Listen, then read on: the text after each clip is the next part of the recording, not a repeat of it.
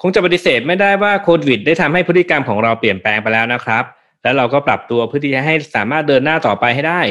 แต่ก่อนเนี่ยเวลาเราขอประชุมออนไลน์กับลูกค้า ดูเหมือนจะเป็นการเสียมารยาทแต่เดี๋ยวนี้เนี่ยกลายเป็นสิ่งปกติไปซะแล้วครับ วันนี้เทมมันเดย์กับผมรุ่งฤทธิ์เจริญสุภกุลเราจะมาคุยกันครับว่าท่ามกลางการเปลี่ยนแปลงอันมากมายที่เกิดขึ้น เราจะปรับตัวและรับมือกับมันได้อย่างไร กับแขกรับเชิญประจำสัปดาห์นี้ คุณสันติสุขลิมปีจีเจริญโชต Managing Director จาก บริษัท S Intelligence Digital Transformation ในยุคโควิด จะรับมืออย่างไร ติดตามได้ในตอนนี้ครับ Tech Monday Podcast Tech for Better Future brought to you by m a c v Face Plus Plus อุปกรณ์สแกนหน้า 3 มิติ เหมาะสำหรับออฟฟิศเพื่อความสะดวก รวดเร็ว ง่ายต่อการใช้งาน และเพิ่มความปลอดภัยให้องค์กร ด้วยเทคโนโลยี AI สแกนล้ำสมัย สามารถดูรายละเอียดเพิ่มเติมได้ที่ nvk.co.th อ่า สวัสดีครับสารยินดีต้อนรับสู่ Tech Monday นะครับ สวัสดีครับคุณแม็กครับครับเอาจริง ๆ วันนี้นี่เรียกว่าเหมือนจะเป็นการฉลองการครบรอบปีในการอัดรายการเลยนะครั้งที่แล้วเราเราครับเออเราอัดกันไปตอนนั้นทำสต็อกไปนี่ครั้งนี้ผ่านมาปีหนึ่งละอืมเร็วมากเลยครับคุณแม็กครับครับอะทำเผื่อเผื่อว่าท่านผู้ฟังที่ยังไม่เคยไปฟังตอนที่แล้วที่เป็นเรื่องเกี่ยวกับเอ่อ RPA นะครับสันพอจะแนะนำตัวเองแบบสั้นๆ ให้ท่านผู้ฟังฟังอีกสักครั้งได้ไหมครับ อ๋อได้ครับผมสันติสุขนะครับเป็นกรรมการผู้จัดการนะครับ หรือเป็น founder ของบริษัท S Intelligence นะครับ ก็บริษัทเราทำเทคโนโลยีเกี่ยวกับการนำดิจิตอลเทคโนโลยีมาช่วยให้ลูกค้าประสบความสำเร็จมากขึ้นครับผมครับอ๋อโอ้สั้นจริง แค่นี้เหรอครับผมใช่ครับอะถ้างั้นเข้าเรื่องเลยแล้วกันนะครับอ่า digital transformation คืออะไรครับสันโอเค วันนี้อ่าวันนี้เราจะมาคุยกันเรื่องเรื่องที่ทุกคนจะเป็น keyword มากเลยคือ เกิดโควิด แล้วเราจะต้องใช้ digital transformation ในการปรับเปลี่ยนองค์กรนะครับ ก็ digital transformation คือการใช้ดิจิตอลเทคโนโลยีนะครับ ในการที่จะอาจจะ modify existing process นะครับ หรืออาจจะเป็น customer experience นะครับ ให้ให้เกิด value ที่ที่ที่มากขึ้นแล้วก็ตอบโจทย์การเปลี่ยนแปลงที่เปลี่ยนไปนะครับ อันนั้นคือแค่จริงๆคือแค่ part เดียว แต่ว่าในระยะยาวเนี่ยเราก็อยากจะใช้ดิจิตอลเทคโนโลยีเนี่ยในการที่จะ create new value ครับ new business model หรือการ transform business model เพราะฉะนั้นวันนี้เราจะพูดกันใน 2 มุมก็คือ การจะทำให้มันมี efficiency ที่ดีขึ้นกับในระยะยาวเราจะเปลี่ยน business model ได้อย่างไรนะครับผม อืมจะฟังดูฟังดูที่ที่สันบอกเมื่อกี้เนี่ยมันก็ดูเหมือนเออจริงๆเราเหมือนเหมือนเกินเกินว่ามันไม่ใช่แค่ทูใช่ไหมมันจะต้องมีอะไรหลายอย่างเข้ามาประกอบกันหนึ่งการทำ transform ใช่เลย transformation ใช่ไหมองค์ประกอบที่สำคัญเนี่ยมันต้องมีอะไรบ้างครับ อ๋อได้เลยครับงั้นงั้นเราต้องเข้าใจก่อนว่าเรากำลังจะอยู่ในบริบทว่าเราจะอยู่ใน business model เดิม เราจะอยู่ในอ่าในธุรกิจเดิมที่เราอยู่นะปัจจุบันแล้วเราต้องการที่จะเพิ่ม efficiency นะครับในการที่จะปรับ process แล้วก็ให้เราได้กำไรมากขึ้น ถ้าเรารับมือกับลูกค้า ที่ลูกค้าแบบเดิมที่อาจจะหายไปช่องทางแบบใหม่ที่กำลังจะเข้ามานะครับ เดี๋ยวผมจะพูดท่อนนี้ก่อน ส่วนท่อนการ transform เดี๋ยวจะพูดอีกทีหนึ่งนะครับ ทีนี้เอาท่อนแรกก่อนเนี่ยท่อนแรกเนี่ยการที่เราจะ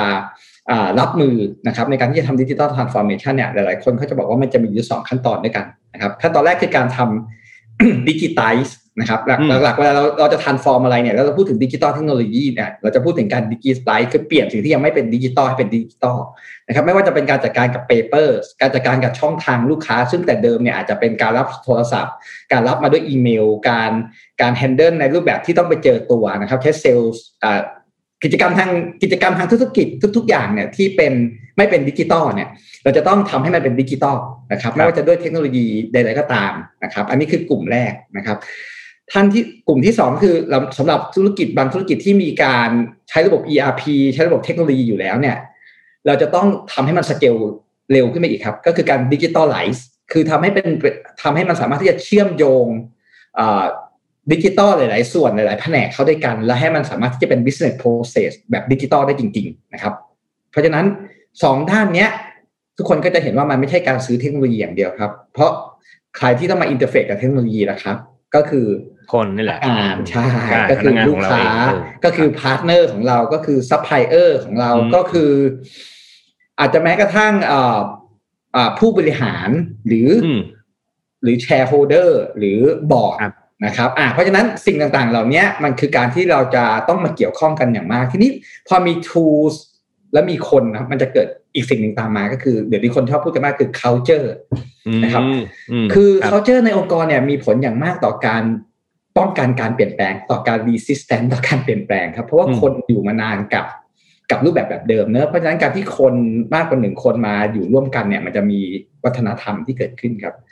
เพราะฉะนั้นการที่จะทำให้ digital transformation เนี่ยมัน success เนี่ยจะต้องแตะแน่นอนกับ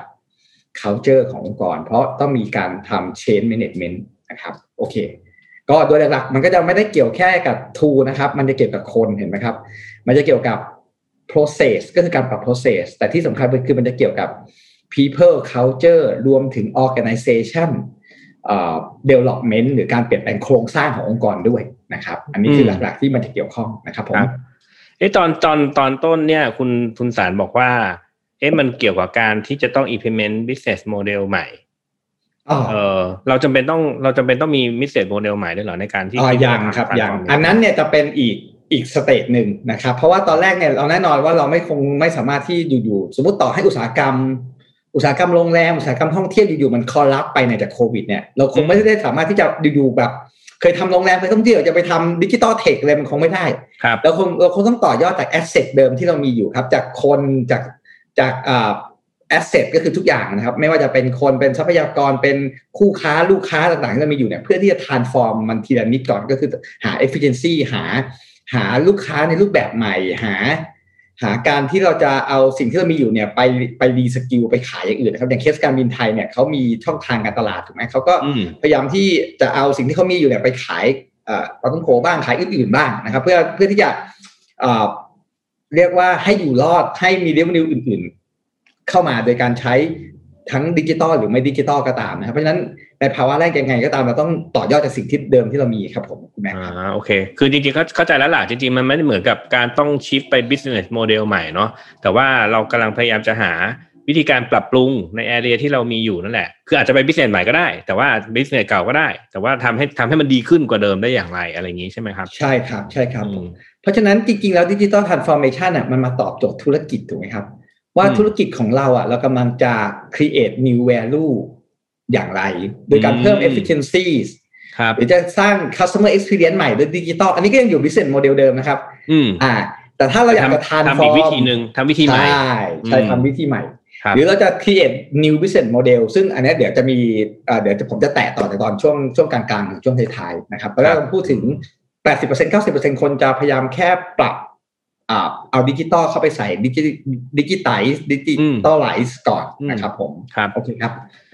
จริง ๆ ฟังฟังฟังดูเนี่ยเอตอนเนี้ยถ้าเกิดเราเราดูในวงการเนี่ยใครๆก็พูดถึงเนอะเรื่องของการทำ transformation เนี่ย ดูเหมือนใครๆก็ทำกันเนาะเออมันยากหรือว่ามันง่ายครับเออสันพอจะแชร์ให้ฟังได้ไหมครับดีครับผม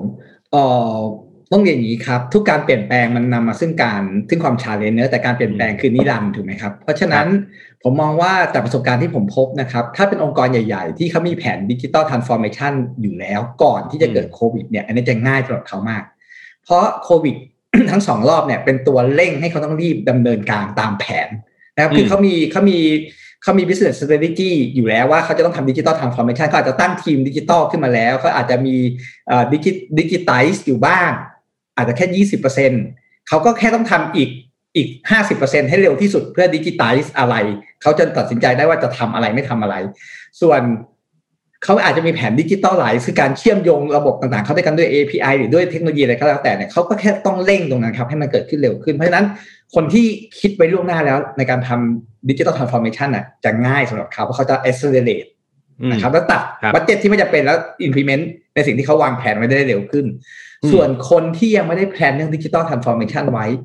ก็ไม่ได้บอกว่ามันยากสักทีเดียว เพราะว่าโควิดก็เป็นตัว force ที่คุณต้องดำเนินการเรื่องนี้ใช่ เพราะว่ามันมันคุณอาจจะ revenue stream หายไปแปดสิบเปอร์เซ็นเลย จากเดิมที่ขายหน้าร้านหายไปหมดพอหายไปหมดปุ๊บคุณจะทำยังไงล่ะ คุณก็ต้องขายของแบบเดิมแหละแต่เป็นช่องทางออนไลน์เห็นไหมพอต้องเป็นช่องทางออนไลน์เนี่ยมันก็คือการคือถ้าเรียกศัพท์ที่เป็นศัพท์เทคนิคก็คือเราต้องทำ digital transformation แต่จริงๆมันคือการขายออนไลน์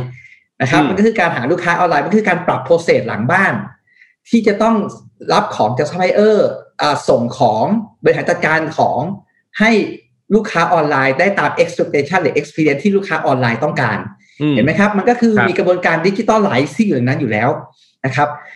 มันไม่จำเป็นว่าจะต้องดิจิตอลหรอกนะครับ เพราะว่าบางทีของเนี่ยมันก็ไม่ได้มาเป็นกระดาษตั้งแต่แรก หรือมันไม่ได้มาเป็นดิจิตอ่าที่มันที่มันไม่ได้เป็นดิจิตอลแต่แรก เราก็มุ่งไปที่ดิจิตอลไหลได้เลยนะครับครับ โอเคครับอืมแล้วอีกอย่างหนึ่งที่มันง่ายก็คือว่าเดี๋ยวนี้มันมีผู้ให้บริการครับ ไม่ว่าจะเป็นไลน์จะเป็นบริษัทยักษ์ใหญ่ที่เขาพร้อมจะทำเอ่อเครื่องมือหรือ tools ผมเรียกว่า tools ในการที่จะทำให้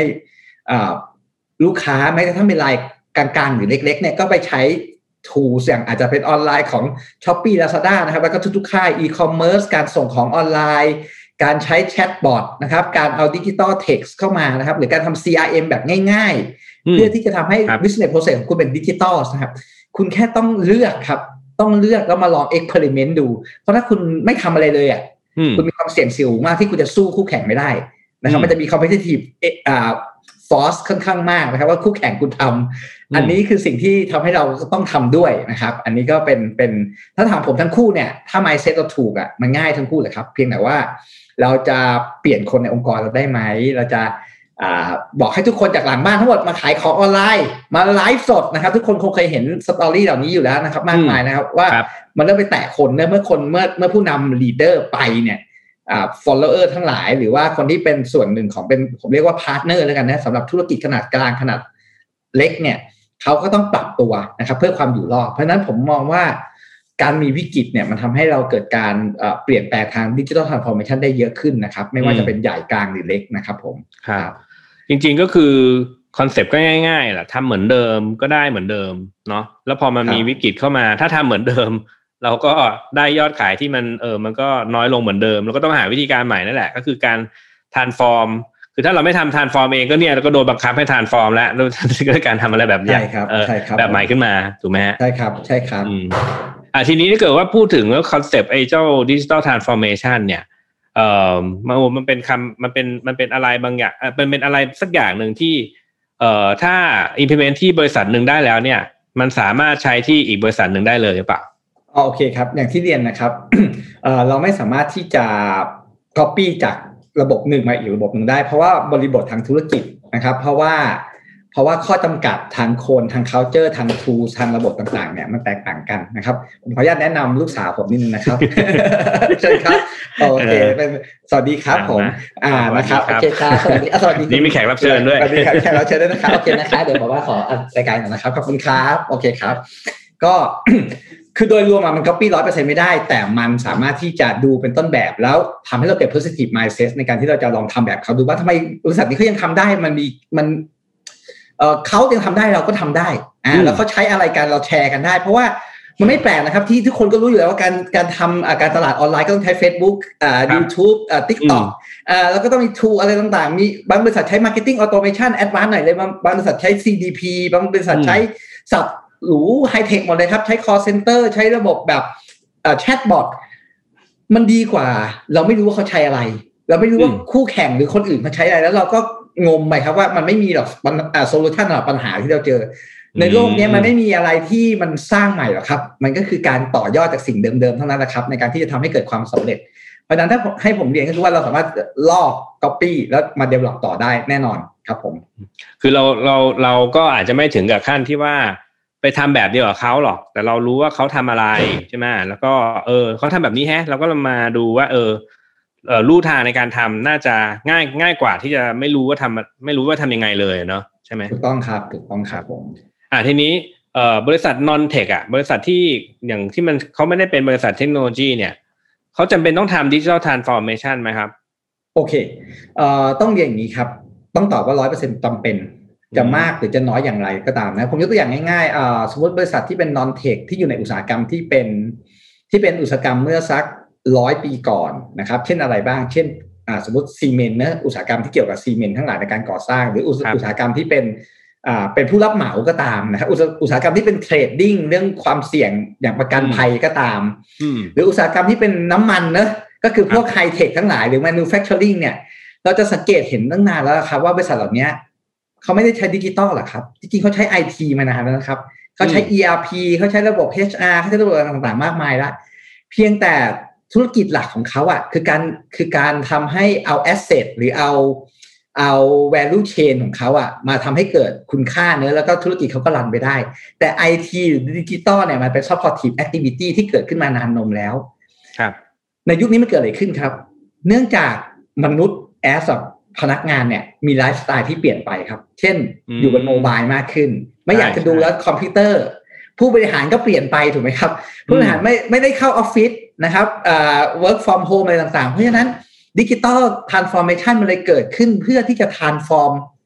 จริงๆ ไม่ใช่ลูกค้าครับ ลูกค้าเขาก็เหมือนเดิมนะถ้าเป็น B2B ลูกค้าก็เหมือนเดิมมากเลย แต่มนุษย์ที่อยู่ในองค์กรนะครับ มี demand ที่เปลี่ยนไปครับ มีไลฟ์สไตล์ที่เปลี่ยนไป เพราะฉะนั้นดิจิ t a ลทรานส์ฟอร์เมชันจึงทำให้การทำงานของมนุษย์หรือของ Key Stakeholder ที่อยู่ในองค์กรของเขาเนี่ยทำธุรกิจได้ดีขึ้นเร็วขึ้นไวขึ้น นะครับอืมหรือแม้กระทั่งองค์ความคิดใหม่ๆ เช่นการทำดีไซน์ thinking การ brainstorm การทำ product ใหม่ มันต้องคิดถึงการใช้เทคโนโลยี ไม่ว่าจะเป็น AI Big Data ต่างๆ เข้าไปครับ เพื่อทำให้เกิด efficiency ที่สูงขึ้น เพราะถ้าเกิดคุณทำแบบเดิม คุณทำ research product ทำ R&D แบบเดิมโดยที่ไม่ให้หาข้อมูลจากภายนอก คุณก็คงจะสู้คนอื่นไม่ได้ เพราะคนอื่นเขามีองค์ความรู้มาจาก มาจากทั่วโลกอะครับ แล้วตอนนี้อืมทั่วโลกกำลังเข้ามา disrupt ในอุตสาหกรรมเขา เพราะฉะนั้นการใช้ดิจิตอลเทคโนโลยีจึงจะทำให้เกิด facilitator ทำให้เกิดการ speed ที่มากขึ้นอ่านะครับเพราะว่ามนุษย์อะเปลี่ยนไปอยู่บนดิจิตอลหมดแล้วถูกไหมครับอืมครับเออถ้าถ้าเกิดแต่เดิมเนี่ยเราเราก็ต้องมองดูตัวเราเองด้วยเนอะถ้าว่าเอ๊ะถ้าเกิดว่าแต่ก่อนเนี่ยเราทำเหมือนเราจะออก product อะไรสักตัวหนึ่งเรา research ไปสี่เดือนเงี้ยเจอวิกฤตโควิดเข้าไปตุ้มเดียวปุ๊บ เรายังจะมารออีกสี่เดือนในการที่จะมาหารายได้เหรอโอ้เราตอนนั้นอาจจะไม่เหลือ ไม่ไม่รอดแล้วเหมือนกันเนอะต้องครับอืมซึ่งซึ่งอันนี้ผมเอ่อเสริมคุณแน็กนะครับ ก็ครัคือบว่าเอ่อเราทำยังไงที่เราจะไม่ไม่หาไม่สร้าง product ใหม่สี่เดือน อะไรคืออะไรคือ key point ที่เราทำได้ มันคือ culture ครับ มันคือ learning lifelong learning ของการเปลี่ยน mindset ของคนในองค์กร มันจะต้องมีการทำ paradigm shift ครับนะครับว่าเอ๊ะแล้วคนอื่นเขาทำยังไงล่ะที่เขาทำ product ได้เร็ว อ๋อ มันมีคอนเซปต์ของดีไซน์ thinking มันมีคอนเซปต์ของการทำ MVP มันมีคอนเซปต์ของการทำเอ่อ fail fast learn fast นะครับ แล้วก็อืม develop นะครับครับซึ่ง learn ที่มาจากกลุ่มสตาร์ทอัพ เพราะฉะนั้น องค์กรอย่าง corporate หรือองค์กรที่จะเป็น medium size ก็ตามหรือ small size ก็ตามเนี่ยถ้าเขามีองค์ความรู้เรื่องเหล่านี้เนี่ยแล้วเขา reskill ตัวเอง และ reskill ทีมงาน ให้บอกว่าโอเค เราเปลี่ยน culture กันเถอะ เราไม่ต้องตั้ง KPI ไม่ต้องไม่ต้องแบบ research เหมือนเดิมเราทำให้มันเร็วขึ้น เราจะมี sprint ที่เร็วขึ้น เราจะทดลองสร้างอะไรออกมาแล้วเราไป testคอนเซปต์กับลูกค้า อาจจะเป็นเรื่อง lean startup หรือเรื่องอื่นๆเนี่ยผมว่าการกระทำการเอาความรู้จากองค์องค์ความรู้ภายนอกเข้ามาเพื่อที่จะ ทำให้ culture หรือทำให้วิธีการทำงานมันเปลี่ยน และยอมรับกับความผิดพลาดได้เนี่ยเป็นส่วนสำคัญครับในการที่จะทำให้ digital transformation จริงๆ มันเกิดขึ้นเห็นไหมครับ เพราะฉะนั้นมันอืมเชื่อมโยงกันหมด มันไม่เกี่ยวกับเรื่อง tool เลยครับ การออกแบบผลิตภัณฑ์ใหม่เนี่ยมันคือเกี่ยวกับเรื่อง mindset ก่อนอืมนะครับอ่าใช่นะครับผม เป็นเรื่องคนซะเยอะเนอะคือใช่ครับคือก็ส่วนหนึ่งแหละ แต่ว่าก็เอ่อการจะให้คนเขายอมรับในการใช้ทูหรือเปลี่ยนแปลงว่าวิธีการคิดเนี่ย ก็อยู่เป็นเป็นส่วนหนึ่งของ transformation เหมือนกันเนอะถูกครับอืมถูกครับคุณแม่ครับครับ อ่าทีนี้ถ้าเกิดว่าเราเราโดนบังคับเปลี่ยนไปแล้วเนี่ยเอ่ออย่างที่เมื่อกี้นี้ที่นี่เมื่อกี้คุณสันบอกว่าเออทำเอ่อทำ transformation อาจจะมีผลเกี่ยวกับทำ business model เนี่ย คุณสันช่วยเล่าเล่าให้ฟังหน่อยไหมครับไอไอการคิดค้นหรือว่าทำไอ business model ใหม่ ๆ เนี่ยเออเรามีวิธีการหรือว่าทำอะไรยังไงได้บ้าง ได้ครับ เดี๋ยวก่อนผมจะไปเรื่องพิเศษในแบบผมขอ conclude ตอนจบของเรื่องอาการ improve efficiency ใน business อืม model เดิมครับนะครับเอ่อ หลายคนก็จะบอกว่าเออแล้วช่วยบอกมาเลยได้ไหมว่า มันต้องใช้เทคโนโลยีอะไรบ้างต้องใช้ tool อะไรบ้างทุกคนจะชอบกลับมาหา tool เพราะว่าจริงๆ tool มีข้อดีนะครับเหมือนเขาพยายามจะหาสูตรสำเร็จอะเออเออช่วยบอกหน่อยสิว่าใช่ทำยังไงเนคือะอคือใช่จไหมริงๆต้องพูดอย่างนี้ครับ tools มีข้อดีที่มันอยู่ยังไงมันจะอยู่อย่างนั้น คืออมมนุษย์เนี่ย ทำงานเหมือนเดิม 5 วันมันไม่เหมือนเดิมนะสอง week ผ่านไปมันไม่เหมือนเดิมนะแต่ tool หรือระบบดิจิตอลอะมันเหมือนเดิมนะครับเพราะฉะนั้นใช่ใช่การเอาคนหรือเอา process พอเราเปลี่ยน process แล้วมันต้องมี tool มารับครับเพื่อให้มัน consistent อยู่แบบนั้นนะครับอ่าหรือเราจะ develop ต่อไปเนี่ยก็จากเลเวลนี้ก็ develop ต่อไปที่อีกเลเวลหนึ่งคือมันมีฐานที่มัน consistent พนักงานเข้าออกเข้าออก tool มันยังอยู่ครับ tool มันมีข้อดีของมัน ทีนี้อ่าผมขออนุญาตแตะ digital tool อ่าเทคโนโลยีที่เป็น tool นิดนึงแน่นอนครับ หลายๆ คนช่วงนี้ก็จะพูดว่าการใช้ RPA ซึ่งผมได้พูดไปเมื่อปีที่แล้วเนอะอืมก็ยังเป็นกระแสหลักในการที่จะช่วยเรื่องการทำให้งานซ้ำๆเนี่ยมันอืมมันลดเวลา เพราะว่าเราต้องการเอาคนไปครีเอทีฟนะไป การจะไปคิด new business model ที่เราจะพูดถึงกันเนี่ยมันต้องใช้คนครับที่อยู่ในองค์กรเดิม เป็นส่วนหนึ่งในการไปคิด การทำ big data เนอะการทำ AI นะครับก็คือหรือการทำแชทบอทการทำ CRM การทำ ERP นะครับชื่อพวกนี้เป็นไฮเทคอ่าไม่ใช่เป็นไฮเทคหรอกครับเดี๋ยวนี้มันถูกลงมาก มันถูกลงมากๆแบบว่ามีตัวเลือกให้เลือกเยอะมากคุณจะเล่นระดับที่เป็นอ่า product ที่ค่อนข้างเป็น high-end หรือคุณจะเล่นระดับที่เป็น low-end หรือแม้กระทั่งของคนไทยก็มีมากมาย RPA ก็มีของคนไทย CRM ก็มีของคนไทยแชทบอทก็มีของคนไทยนะครับอ่า VR AR เทคโนโลยีต่างๆเหล่านี้ก็คือคนไทยทำได้เพราะฉะนั้นเทคโนโลยีแบบนี้มันถูกมากว่ามันเกิดการ disrupt ทางทางทางเทคโนโลยีที่ไม่ใช่ไม่ใช่ผู้ผู้ให้บริการรายใหญ่ อย่างโปรดักที่จะมาจากอเมริกาจะชาร์จราคาแพงๆ เท่านั้นมันจะมีโปรดักที่ออกมาสำหรับ SME ไม่ว่าจะเป็น cloud base ไม่ว่าจะเป็น open source นะครับ ที่เราสามารถที่จะถ้าใจเราจะ adopt เนี่ยเราเลือกทูเหล่านั้นเนี่ยมันมีเลนให้เลือกกันมากมายเลยครับ แล้วเราก็พัฒนาคนพัฒนาเรียกว่าการเข้าใจธุรกิจของเราว่าเราจะเชื่อมต่อเราจะแก้ตรงไหนนะครับเราเหมือนเรามีเครื่องมือครับเครื่องมือตั้งแต่ถูกยันแพง เราจะแก้เล็ก ๆ ก่อนแล้วเราจะเชื่อมต่อมันยังไงเพราะฉะนั้นคนที่อยู่ในองค์กรเนี่ยจะรู้ดีที่สุดว่าเราจะสร้างเจอร์นี่ของเราอย่างไรในการเปลี่ยนแปลงนะครับคุณแม็กครับอ่าทีนี้พอพุทธสารพูดอย่างเงี้ยเราจะเจอปัญหาอีกอันหนึ่งที่ที่ ตอนนี้ผมเจอคือ tools มันมีเยอะ เยอะจน โอ้ไม่รู้จะเลือกตัวไหนดีอะอ่าทำยังไง โอเค ต้องพูดอย่างนี้ครับ แน่นอนทูมันมีเยอะ เพราะว่าเราต้องเข้าใจ problem กับทูมันคือ solution ครับคีย์หลักในการที่เราจะต้องเข้าใจว่าเราจะใช้โซลูชันไหน คือเราต้องเข้าใจ problem ก่อนนะครับผมชอบยกตัวอย่างนี้เสมอว่าเราไม่ได้มาเลือกสว่านครับ ว่าเราอยากได้สว่านห้าหุ่นแต่ว่าเราอะจะต้องรู้ว่าเราอยากจะติดรูปบนบน บนบนผนังอ่าพอพอเบ้หมดเราคือเราต้องการจะติดรูปบนผนังเนี่ยเราก็จะคิดต่อว่าแล้วการติดรูปนั้นรูปมันเบาหรือรูปมันหนักรูปรูปนั้นเนี่ยมันอยู่นานหรืออยู่ไม่นาน อ่า เพราะฉะนั้น solution อาจจะไม่ใช่สว่านแล้วนะครับ solution อาจจะเป็นการการใช้กาวก็ได้ หรือการจะเป็นแค่การยิง frame เข้าไป ด้วยด้วยด้วยโปรเจคเตอร์เพื่อให้ได้ผลลัพธ์แบบนั้น เพราะฉะนั้นเมื่อเราไปโฟกัสที่ ที่ solution เร็วเกินไปเราก็จะไปเลือกว่าสว่านมีกี่แบบครับโอ้โหมียี่สิบแบบ แต่จริงๆแล้วไม่ใช่ครับเราผิดเราผิดกลุ่มตั้งแต่แรก เพราะนั้นเราต้องทำความเข้าใจปัญหาหรือ problem ของเรา ซึ่งหลักการก็จะมีแบบการ ask five why การตั้งคำถามนะครับ เพราะฉะนั้น skill ต่างๆ เหล่านี้เป็น skill ที่ leader ที่ที่คนในทีมจำเป็นจะต้องเรียนรู้แล้วก็เอาไป adopt ใช้ครับคุณคุณแน็กครับผม อืม ไม่ใช่อยู่ดีๆ กระโจนเข้าไปบอกโอ้จะจะเลือกซอฟต์แวร์ตัวนู้นตัวนี้ราคาสองสามแสนห้าแสนอะไรอย่างนี้ คือเราต้องรู้ก่อนว่าเราจะทำอะไรถูกไหมใช่ครับแล้วเราเราเราจะแก้อะไรเรื่องนั้นเป็นเรื่องระยะสั้นหรือเรื่องระยะกลางหรือเรื่องระยะยาว เพราะว่าเราแต่ละ tool มันเหมาะกับแต่ละช่วงเวลาไม่เหมือนกัน ซึ่งไม่แปลกที่เราจะ experiment มันเนอะคือคือจริงๆมันมันเลือกถ้าเราเลือกผิดก็ไม่เป็นไรป่ะมันก็ทำให้เราได้เรียนรู้อะถ้า mindset เราเป็นแบบนี้แล้วเรามีต้นทุนทางเวลามีค่าเสียโอกาสไม่มาก ผมก็ยัง encourage ให้คนอะลองผิดลองถูกอยู่ นะครับ ในองค์กรที่เปิดโอกาสนะครับผม อืมทีนี้ก็มาคำถามคุณท็อปว่าแล้วถ้าเราโอเคแหละเราเปลี่ยน improve efficiency ในองค์กรเดิมเนี่ยมันอาจจะใช้เวลาใช้เงินแต่สุดท้ายแล้วเนี่ย องค์กรอยู่ไม่ได้อยู่ดี ถ้าเรายังจะโฟกัสที่การ improve efficiency อย่างเดียว digitalize ดิจิดิจิตอลเนี่ยสุดท้ายทำไปกำไรไม่เพิ่มครับ จ่ายเงินเดือนพนักงานทุกคนไม่ได้ องค์กรเราก็ต้องปิดอยู่ดีในอีกหกเดือนข้างหน้า มันถูกฟอร์สให้เราว่าเราต้องคิด new business model ตอนนี้ อืมนะครับทีนี้การคิด new business ตอน model ตอนเนี้ยมันก็จะเป็นคนละหนังคนละฉากกับมาสักครู่ละเพราะว่าเราจะต้องคิดว่าแล้วจริง ๆ แล้วอะ why our company have to exist องค์กรเรามี core value จริง ๆ คืออะไร founder เราเก่งเรื่องอะไร แบรนด์เราเป็นยังไง คู่ค้ารายหลักของเราเป็นใคร ecosystem ในแง่ของ asset ที่เรามีไม่ว่าจะเป็นการ trading การบริการหรือการ manufacturing เนี่ย เรามีอะไรอยู่บ้าง เราต้องมากับบริติ้งมาก ๆ ว่าอะไรคือ target ที่เราอยากจะไปนะครับ ซึ่งปกติการคิดแบบเนี้ย โดยมากมันคิดไม่ได้ง่าย ๆ ครับ มันจะต้องมี canvas นะครับถ้าหลายๆคนคุ้นเคยเนี่ยเราจะต้องคิดถึง business model canvas นะว่า business model เป็นอะไรจะ deliver value อะไรต่างๆยังไงนะครับ อันนี้ผมก็แนะนำว่า ดิจิทัลทรานส์ฟอร์เมชันมันก็มีแคนวาสครับและมีแคนวาสหลายอย่างมีมาจากหนังสือหลายเล่มนะครับผมจะอาจจะยกตัวอย่างจากสักสองสองแหล่งนะครับปกติการคิดอะไรที่ไปข้างหน้าเนี่ยเราต้องรู้ว่า as is ของเราเนี่ยเป็นยังไงอยู่เดิมนะครับแล้วเราต้องรู้ว่า existing digital capability ที่เรามีอยู่เป็นอะไร แล้วเราจะไปตรงจุดไหน แต่จริงๆ การคิด digital capability มันมาหลังจากว่า แล้วอะไรล่ะจะเป็น new value proposition ของเรา ถูกไหมครับ คุณท็อปคุณแม็กครับครับ อ่า สมมุติ new value proposition ของเราคือเราจะเปลี่ยนธุรกิจจากการทำ trading เป็นการทำแพลตฟอร์ม business หรือการหรือการที่เราจะอ่า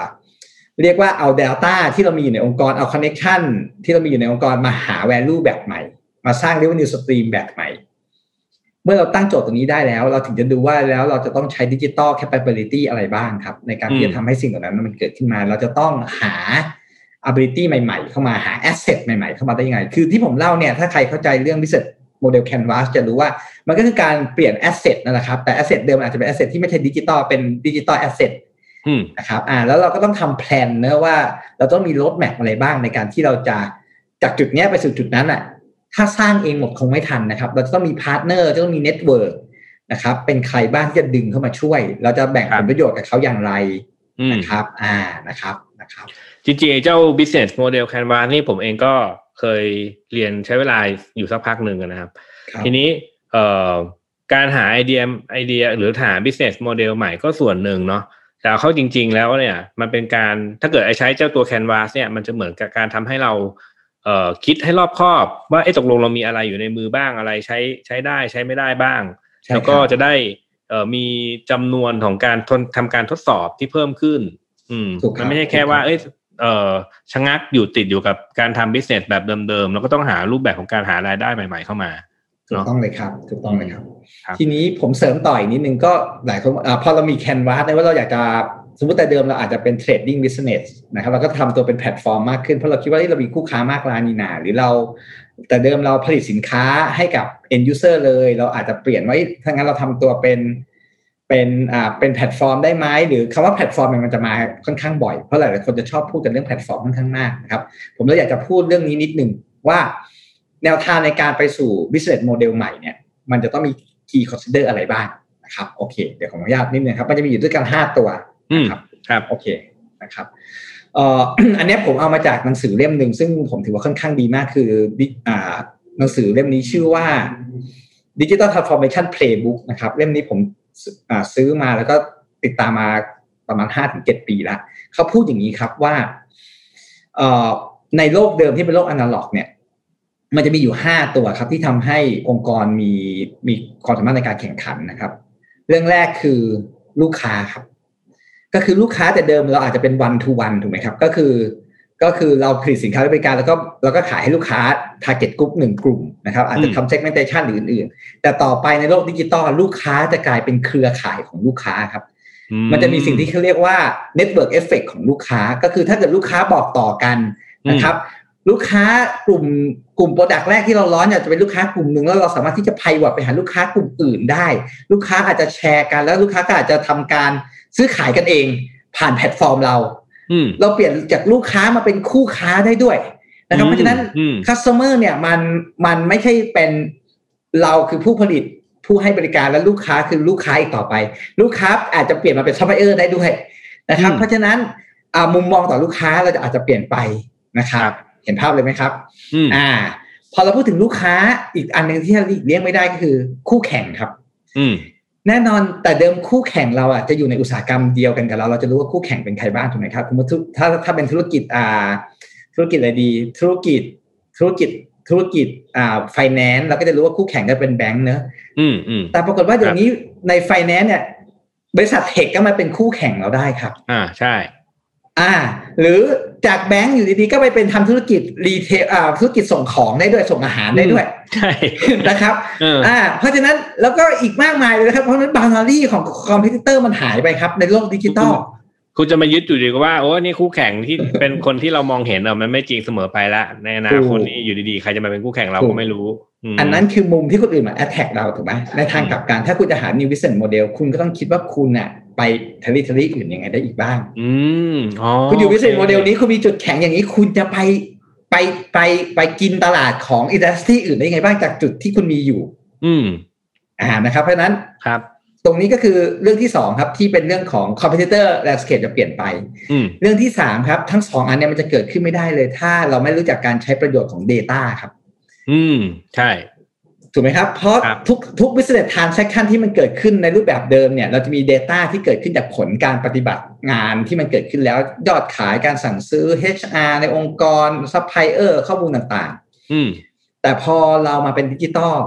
อ่า customer เมื่อสักครู่คุยกันเอง competitor เราไปอยู่ใน area อื่นเรามีข้อมูลของเขา เราเริ่มมี behavior data ซึ่งมันเป็น unstructured data นะครับ ซึ่งมันมีอยู่อืมเยอะแยะมากมาย business model เนี้ยเราจะต้องแพลตฟอร์มเนี่ยเราจะต้องอ่าใช้ประโยชน์จาก Data ที่เรามีครับ สังเกตไหมครับ อย่าง Airbnb อย่างใครก็ตามอย่าง Grab อย่างใครก็ตามเขาไม่มีอะไรเลยเขามีแต่ Data อืมเขามีแต่ Data แล้วเขาสร้าง business model แสนล้านล้านล้านได้ เช่นกันครับ เราอย่าเราอย่ามองคุณค่าที่เรามี Data ของลูกค้าเนี่ยต่ำไป เราสามารถ monetize มันได้ เราสามารถเอา Data ที่เรามีอยู่เนี่ย ไปให้แบรนด์ของเราก็ได้ครับ ว่าเอ้ยผมมี Data แบบเนี้ยคุณคิดว่าถ้าคุณมี Data คุณเห็น Data อย่างเงี้ยคุณจะ take action กับกับกับเรากับแพลตฟอร์มเรายังไงได้มากขึ้น ถ้าเราแชร์ Data มากขึ้น หรือเราใช้ประโยชน์ Data มากขึ้น ใน business model canvas มันจะมีเรื่อง two-sided business model multi-sided เราอาจจะให้การใช้บริการฟรีกับลูกค้าบางกลุ่ม เพื่อเอา Data ไปคิดตังค์กับลูกค้าบางกลุ่ม เช่น Facebook Facebook ให้ฟรีกับทุกคน แล้วก็เอา Data ครับไปใช้อ่าทำ marketing ต่าง ๆ นะครับ อย่างนี้เป็นต้นนะครับเพราะฉะนั้นอืมการใช้ประโยชน์จาก Data คืออันที่สามครับที่มีความสำคัญครับอย่างมากในการ transform business model เรื่องที่สี่คือเรื่อง innovation ครับ innovation มันแปลว่าความใหม่เนอะแต่เดิมเนี่ย innovation อย่างที่คุณแม็กบอกเลยครับอะปีหนึ่งครับ พัฒนาออกมาต้อง test แล้ว test อีกกว่าจะ success แต่พอเป็นโลกดิจิตอลครับ เราจะเห็นความ success หรือ fail ได้เร็วขึ้น เพราะว่าเรา detect ได้เลยว่าเขาใช้หรือไม่ใช้เราเขาใช้ feature ไหนของเราเพ ราะฉะนั้นเราจะ prototype แล้ว rapid experiment ได้เลยครับ เพราะฉะนั้นเราต้องรู้จักการใช้ประโยชน์ของการใช้ดิจิตอลแล้วก็ทำให้เกิดอืมการสร้างอินโนเวชันสร้าง product ใหม่ได้เร็วขึ้นครับ ครับ สุดท้ายคือ value ครับ ซึ่งคือสิ่งที่สำคัญที่สุด แต่เดิมเนี่ย value มันจะต้องมาจาก business model เดิมนะครับ ที่เรากำหนดไว้แล้วว่า value proposition ของเราคืออะไร เราจะไป target กลุ่มลูกค้าต่างๆเหล่านี้ แต่ปัจจุบันเนี่ยพอมันเป็นดิจิตอลทุกอย่างเกิดการ dynamic มากๆเนี่ยเราจะสามารถที่จะหา value proposition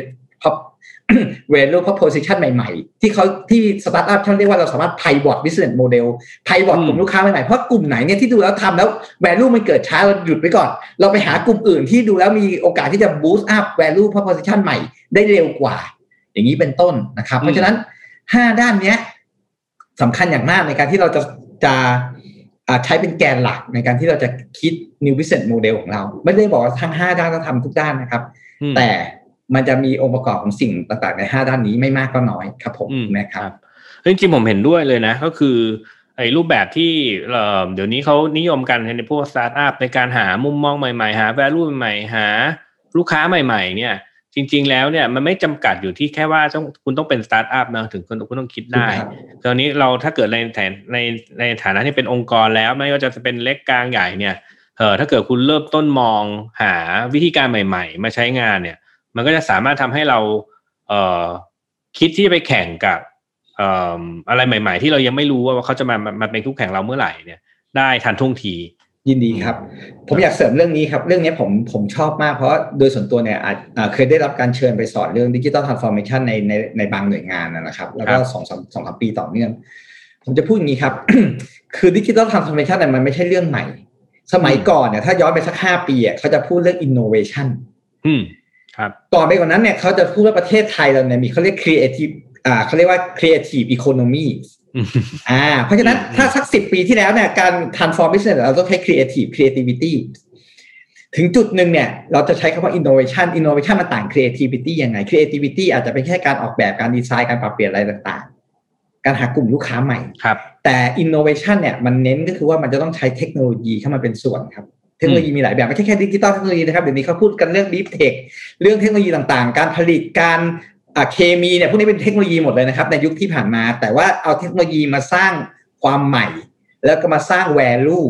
ให้เกิดการ diffusion นั่นคือยุคที่เขาพูดกันเรื่อง innovation ในยุคก่อนหน้านี้ Thailand 4.0 เนี่ย เดิมเนี่ยเขาพูดกันเรื่อง innovation ทุกองค์กรก็จะตั้ง innovation team ตั้ง innovation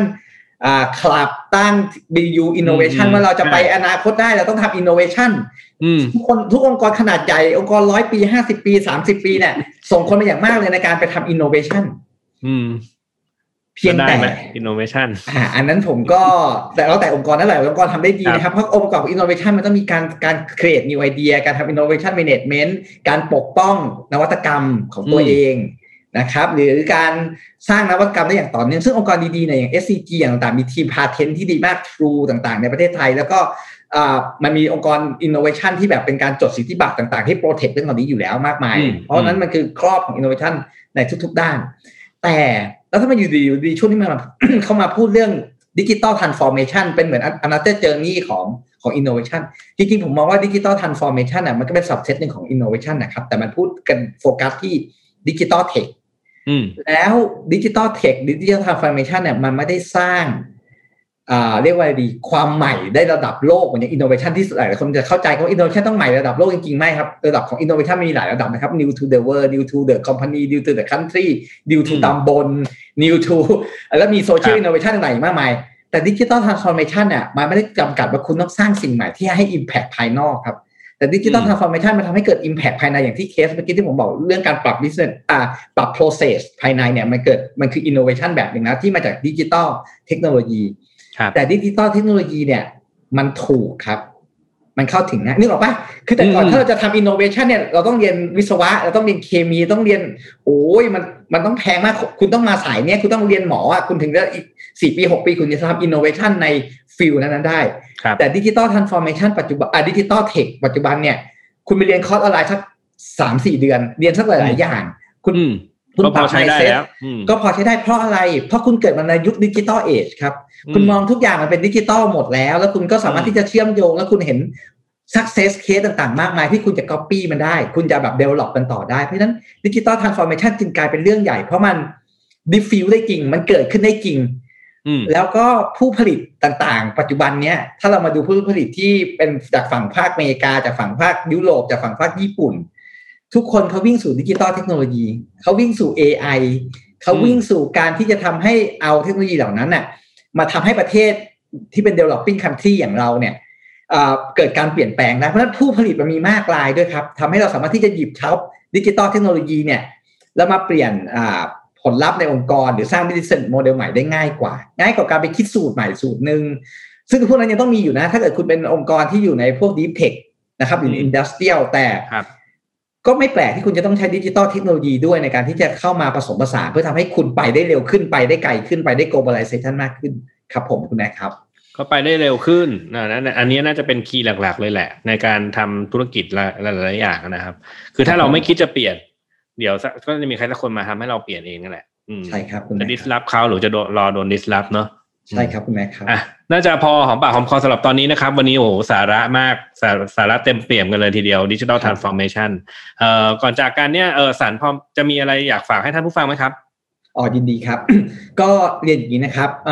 ดิจิ t a ลทรานส์ฟอร์เมชันมันเริ่มมาจาก business strategy มาเรื่องมันเริ่มมาจากการที่เราต้องการจะอยู่รอดและแข็งแรงขึ้นอืมและ sustainability sustainability เพราะฉะนั้นองค์กรทุกองค์กรเนี่ยถ้ามี best practice ที่ดีต้องการอย่างนี้แล้วต้องการกำไรมากขึ้นต้องการให้พนักงานดีขึ้นต้องการให้อยู่รอดและอยู่ยาวต้องการสร้างโอกาสใหม่ๆถูกไหมครับดิจิ t a ลทรานส์ฟอร์เมชันเหมาะกับทุกไซส์ขององค์กร แต่ทุกไซส์ขององค์กรเวลาจะ adopt เทคโนโลยีดิจิ t a ลทรานส์ฟอร์เมชันอาจจะต้องมีอ่า มีเรียกว่าเรียกว่ามี practice มีคู่มือนะครับ บางองค์กรอาจจะจ้าง big four มาทำแผนแล้วก็เริ่มอืม implement บางองค์กรกลางๆหน่อยก็อาจจะเริ่มทำกันเอง บางองค์กรครับเล็กหน่อยก็อาจจะดูจากความสำเร็จของคนอื่น ผมอยากจะฝากว่าเราอย่าหยุด mindset ของเราที่เราจะเปลี่ยนแปลงครับ เราควรจะ learning แล้วก็ learn to relearn นะครับ relearn learn new things แล้วก็อ่า ดูจากความสำเร็จของคนอื่นนะครับ e x c e l l e n c e เองเนี่ยเป็นองค์กรที่เราสามารถที่จะให้บริการให้คำแนะนำหรือให้การ implementation ในบางเทคโนโลยีไม่ว่าจะเป็น data AI transform แล้วก็ automation ต่างๆรวมถึงการอืมทำ consulting ในบางเรื่องนะครับ ซึ่งเราจะเหมาะกับองค์กรในทุกๆ ขนาดนะครับ แล้วเราก็จะสามารถที่จะให้คำแนะนำในเรื่องแบบนี้ได้นะครับ ก็ถ้าอย่างไรก็ตามเนี่ยอยากอยากให้ทุกท่านเนี่ยมี mindset ที่ถูกต้องแล้วก็ลองเดินกันไปนะครับ ส่วนองค์กรที่เป็น consult เนี่ยนอกจากองค์กรผมมีอีก ผมว่ามีเริ่มมีสักสิบยี่สิบองค์กรในประเทศไทยครับ ที่จะสามารถเป็นคู่คิดให้กับทุกท่านใน journey ที่ทุกคนจะรอดพ้นและ sustain ได้ผ่านโควิด แล้วก็จะเดินรุ่งเรืองขึ้นต่อไปครับผม โอเค ก็ถ้ามีอะไรอยากจะให้สันช่วยก็ติดต่อทางสันไปเลยนะครับ ยินดีครับผมจริงๆก็ยินดีจริงยินๆดีมีไปผู้ช่วยดีกว่าไม่มีนั่นแหละ ถ้าเราใช่ครับรู้ยินว่าดีเราไปไม่แชรู้ร์อะไร ใช่ครับอืมไปแชร์ถ้าองเราค์ความรู้ไม่ให้รู้กับอะไรผู้ใหญ่เนี่ยในสำคัญมากองค์กรได้เลยครับได้เลยครับอืมอืมครับ โอเคถ้างั้นก็เอ่อขอบคุณสำหรับเวลานะครับ แล้วก็ขอบคุณทุกท่านที่ติดตามด้วยนะครับ จนกว่าจะพบกันใหม่ สวัสดีครับ ขอบคุณครับคุณแม่ครับ สวัสดีครับ ธุรกิจอีคอมเมิร์ซเป็นธุรกิจที่เราจำเป็นต้องเข้าใจลูกค้าให้มากที่สุด นี่เป็นเหตุผลที่ผมพัฒนา 198 beauty com เพื่อทำให้ลูกค้าของเราได้สิ่งที่ตัวเขาต้องการจริง ๆ เราอยากจะช่วยให้ลูกค้าเลือกผลิตภัณฑ์ที่เหมาะสมกับตัวเขาเอง ด้วยการใช้ Data และความเชี่ยวชาญในตลาด Health and Beauty ของเรา แต่ทีมเรายังต้องการคนมาช่วยในการพัฒนาสิ่งใหม่ๆ ไปด้วยกัน ถ้าคุณเป็นนักพัฒนาที่สนใจโลกของ e-commerce แล้วแล้วก็ ผมกำลังมองหา Mobile Developer ทั้ง iOS และ Android Full Stack Developer E-commerce Data Scientist แล้วมาร่วมงานกันนะครับ Tech Monday Podcast Presented by NVK